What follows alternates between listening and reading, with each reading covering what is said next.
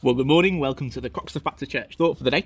Uh, it's Matthew here. Uh, usually it's my dad who does these, um, but this week and next week he's got a week off. And during this time, I'm out and about with the United Beach Missions International Student Outreach. And so during that time, we're just going to have a few interviews and discussions with different people that we meet. And uh, it'd be really good to, to just chat. I'm not there yet. I'm staying with friends today. Uh, and I'm on my way to the mission tomorrow. But in the meantime, uh, I've got some friends here and ask a few questions and we'll have a, a, quick chat. So if everyone could just say your name, not at the same time, that'd be really rubbish. But if you say your name and then that'd be good. Josh. Ryan. Simon.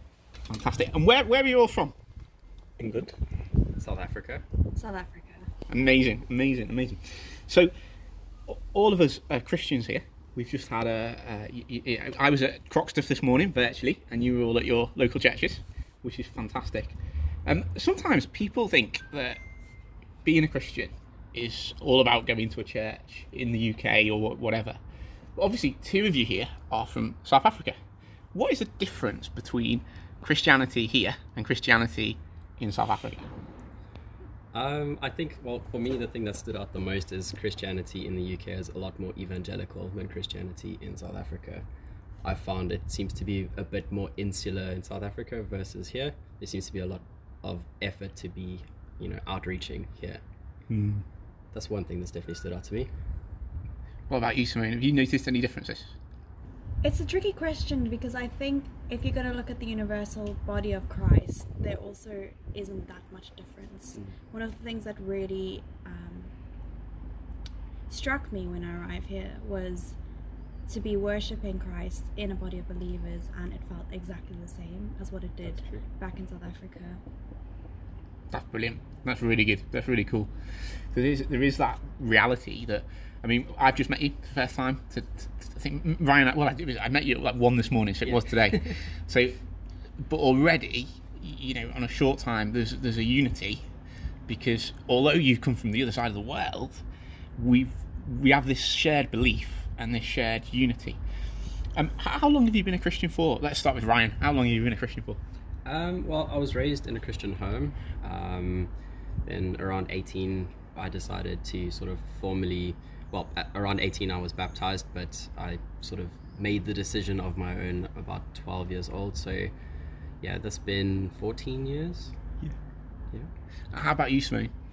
Uh, I was uh, also raised in a Christian family, and I think at about the age of six, I really started um, thinking about eternity and my salvation, really seeking the Lord's um, guidance. It's great. And Josh, what bringing you back in? You've been quiet. Where, how, how, long have you been a Christian for? Um, I think I was about seven ish. Mm. Um, so, yeah, I guess a similar thing. Brought up in a Christian home, and I guess um, very simply understood what the need to become Christian was and what salvation meant, I guess. So, Josh, there might be someone listening to this who's thinking, you know, I don't really understand that. If you grew up in a Christian home, um, what is this big change that you needed to, to make as a, as a young child? What so what, what did you say to someone who had that question?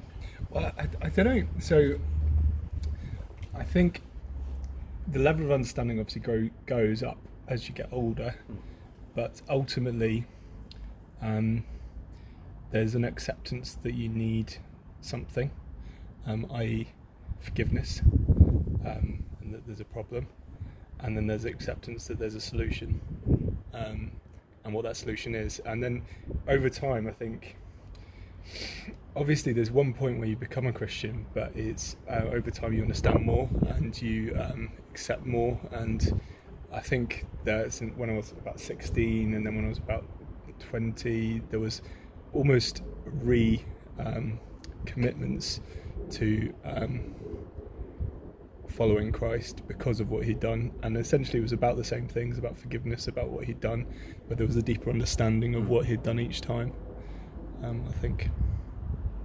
That's great. It's, it's interesting. Um, obviously, this is audio, so anyone listening can't see what's happening. But as Josh is answering that, Ryan is nodding and, and enthusiastically saying yes, and and Simone is smiling as well.